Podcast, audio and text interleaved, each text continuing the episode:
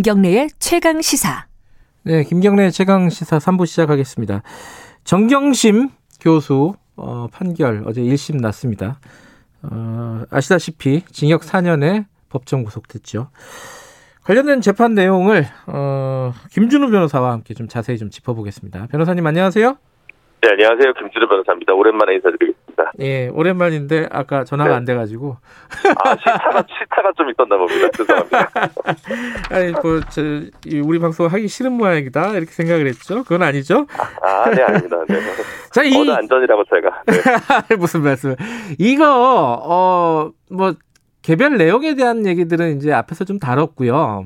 네네. 지금 크게 보면은 이제 그 입시 비리는 전부 다 인정이 된 거고 그리고 네. 저기 사모펀드 관련해서는 일부가 인정이 된 건데 유죄가요.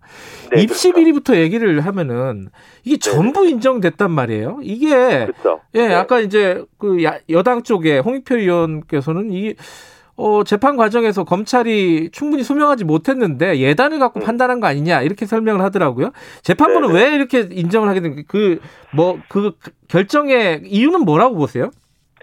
그 이제 입시 비리와 관련돼서 이제 크게 쟁점은 세 가지 정도 예. 있을 것 같은데요. 하나는 지금 뭐 충분히 다뤄지지 않았지만 그 공소장 제기 후에 영장 나오고 이제 선후 관계가 좀 복잡한데 예. 그 이제 위법 수집 증거와 관련된 부분이 네. 이제 조금 전부 다 이제 변호인 측 입장을 재판부에서 기각을 했고요. 예. 근데 장기적으로 보면 그건 대법원까지 계속 좀 끌고 갈 수 있는 쟁점일 거라는 생각이 좀 보여집니다. 음. 영장이 여러 번 나오고 하는 과정에서 공소장을 중간에 추가로 내고 네. 뭐 이런 과정들이 있거든요. 그래서 그게 법리적으로 좀 섬세하게 뜯어보면 네. 좀 다른 결론에 이를 수도 있다고 보여져서요. 저는 음. 그 부분은 좀 향후 좀 다퉈질 수 있는 부분이 있을 거라고 생각하고요. 예. 두 번째로 이제 동양대 표창장 위조와 관련해서 예. 전반적으로 뭐 법정 방청을 갔던 뭐 기자분들이나 네. 뭐 이런저런 의견을 종합해 보면 어 공소장에 있는 내용 자체는 굉장히 좀 러프했다, 거칠었다, 음, 네. 검찰 측이 제기한 그래서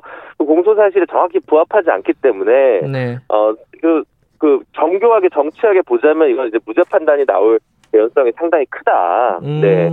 이제 그렇게 보는 측면이 좀 있는 거죠. 그러, 음. 그럼에도 불구하고 이제 어, 표창장 자체에 뭐 직인, 직인 자체가 좀 위조된 부분이 분명해 보이니 음. 다른 좀 세부적인 것들이 다소 좀 틀렸다 하더라도 음. 음 이거는 인정할 수 있는 부분 아니냐라고 음흠.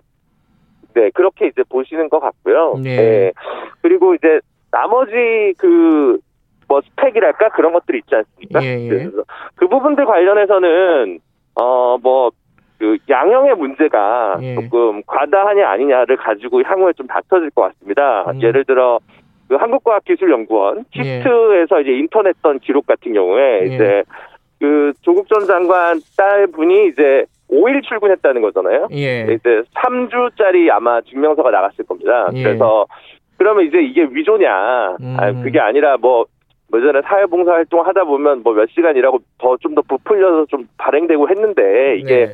이토록 과한 형사처벌을 받을 거냐 요런 정도인데 이제 음. 그런 문제와 관련해서 이 정도 양형이 적당하냐라는 음. 부분과 관련해서는 또 이제 더좀 어, 다- 달리 재- 다른 재판부에서 달리 볼 여지가 좀 남아 있지 않나 싶습니다. 음. 그러니까 항소심에서도 다퉈볼 여지가 있는 부분이 있다 있긴 있는데 네, 네, 네. 그 중에 지금 마지막에 말씀하신 양형 문제 있잖아요. 이게 이제 네, 네, 네. 만약에 유죄로 인정된다 하더라도 네, 네. 아니, 징역 4년의 법정 구속은 좀 과한 거 아니냐. 이거는 이제 뭐 법을 그렇게 뭐 섬세하게 따지지 않더라도 그냥 이게 그쵸. 그냥 상식적으로 야 이거 좀 표창장 위조했다고 뭐 그 징역 4년 이게 직자적으로 그런 반응이 나오잖아요. 이건 어떻게 봐야 돼요? 그쵸. 아무래도 그렇게 치면 이제 이재용 부회장은 몇 년이 나와야 되냐라는 질문이 이제 나올 수가 있는데. 예. 이재용 부회장 형이 더 낮잖아요. 집행유예까지 그렇죠. 나왔는데. 예. 그래서 음. 이게 뭐 조금 양형 기준이라는 게 항상 좀 국민 정서법이랑 반드시 일치하는 건 아니어서 참 유감이라는 생각이 들긴 하는데요. 네. 어, 그, 다만 이제 변호사들 업계에서 보면 이제 이런 건 있죠. 그 네. 만약에, 어, 그 61이 등과 관련한 의혹과 관련해서 예. 이제 다소 불민한 게 있었지만 뭐 나, 그런 나쁜 의도가 있었던 건 아니고 예. 뭐 완전 위조는 아닌데 이제 변조 정도의 수준인데 예. 이걸 가지고 이제 뭐 사회적으로 뭐 폐를 끼치게 돼서 죄송하다. 음. 최대한 관대한 처분해달라 이런 자백 비슷한 이제 음, 반성. 형태로 가면 네네 그렇게 될 경우에는 그건 이제 양형 사유에서 이제 감형 사유로 이제 인정이 되거든요. 음, 근데 끝까지 이제 무죄다 명백한 음. 무죄이다 주장을 할 경우에는 조금 더 어 가중되는 음, 그런 거가 뭐 이상한 건 아닙니다. 음, 그리고 이제 그리고 이제 어쨌든 그 뭐 코링크 관련해서 예. 2억 정도 그 미공개 정보를 통한 이익을 얻었다라고 재판부를 예. 판단했기 때문에 그 부분까지 얹히더라도 사실 근데 이제 일반적인 개념에서 이제 4년은 조금 음. 어 과하다라는 생각을 좀 지우기는 어렵죠. 그- 그, 그 부분도 2심에서 변경 될 여지가 음. 높다고 보여집니다. 네. 저 정영신 교수가 그 재판 전략을 좀 바꿀 수도 있을까요? 이게 현실적으로 가능할지 모르겠는데 지금 말씀하신 건 일부는 좀 인정한다, 인정하고 좀 반성하고 뭐 이런다면은 좀 양형이 달라질 수 있잖아요. 이렇게 갈까요? 어떻게 보세요? 예측을 한다면?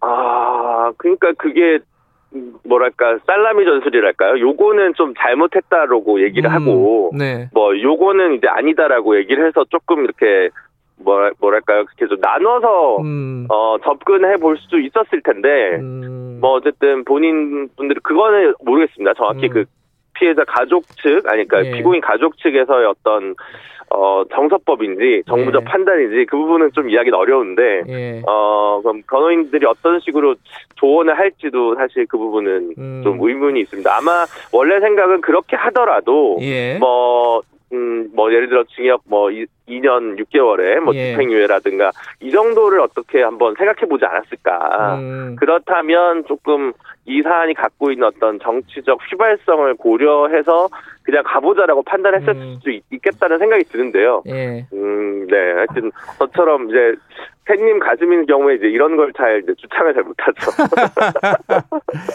어쨌든 조금 어 의외 의외 전술이네요. 그러니까 일상적인 뭐 통상적인 어떤 피고인들의 정, 정 어, 전술이라기보다는 음, 정치인들의 재판에선 종종 있습니다. 아하. 끝까지 아니었다라고 음. 얘기를 하고, 예, 본인들이 뭐, 연, 연어의 몸이 되더라도, 예. 네, 예, 끝까지 무죄 변론을 하는 경우도 음. 적지 않긴 있어서, 사안에 좀 특수성이 있는 것 같아요. 알겠습니다. 그럼 마지막으로요. 이게 이제 궁금한 게 조국 전 장관도 지금 재판을 받고 있잖아요.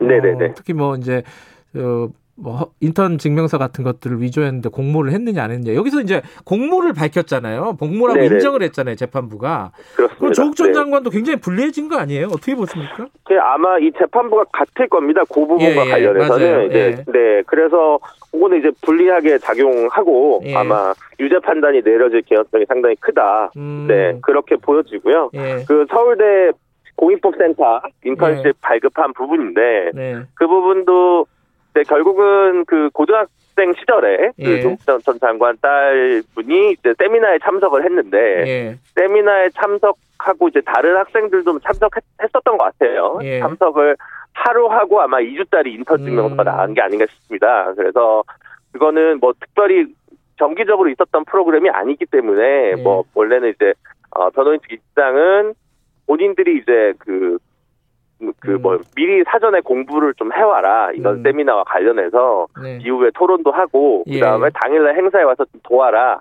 이 정도의 그 가이드를 받고 이제 그렇게 한 것이다. 예. 근데 이제 뭐 2주 동안 매일같이 뭐 아침에 출근해서 저녁에 네. 퇴근 이런 건 아니었던 건 분명해 보이는데 아무것도 없는데 그냥 인턴을 했다고 위조한 건 아니다. 이제 음, 그런 정도의 이제 나뉘는 것 같아요. 음. 그래서 그, 그 부분과 관련해서 조국 전 장관이 직접 관여했다라는 것인데, 네. 네. 일단, 당시에 뭐 센터장이었던 교수님이 직접 뭐 발급했던 것 같지는 않고요. 예. 네.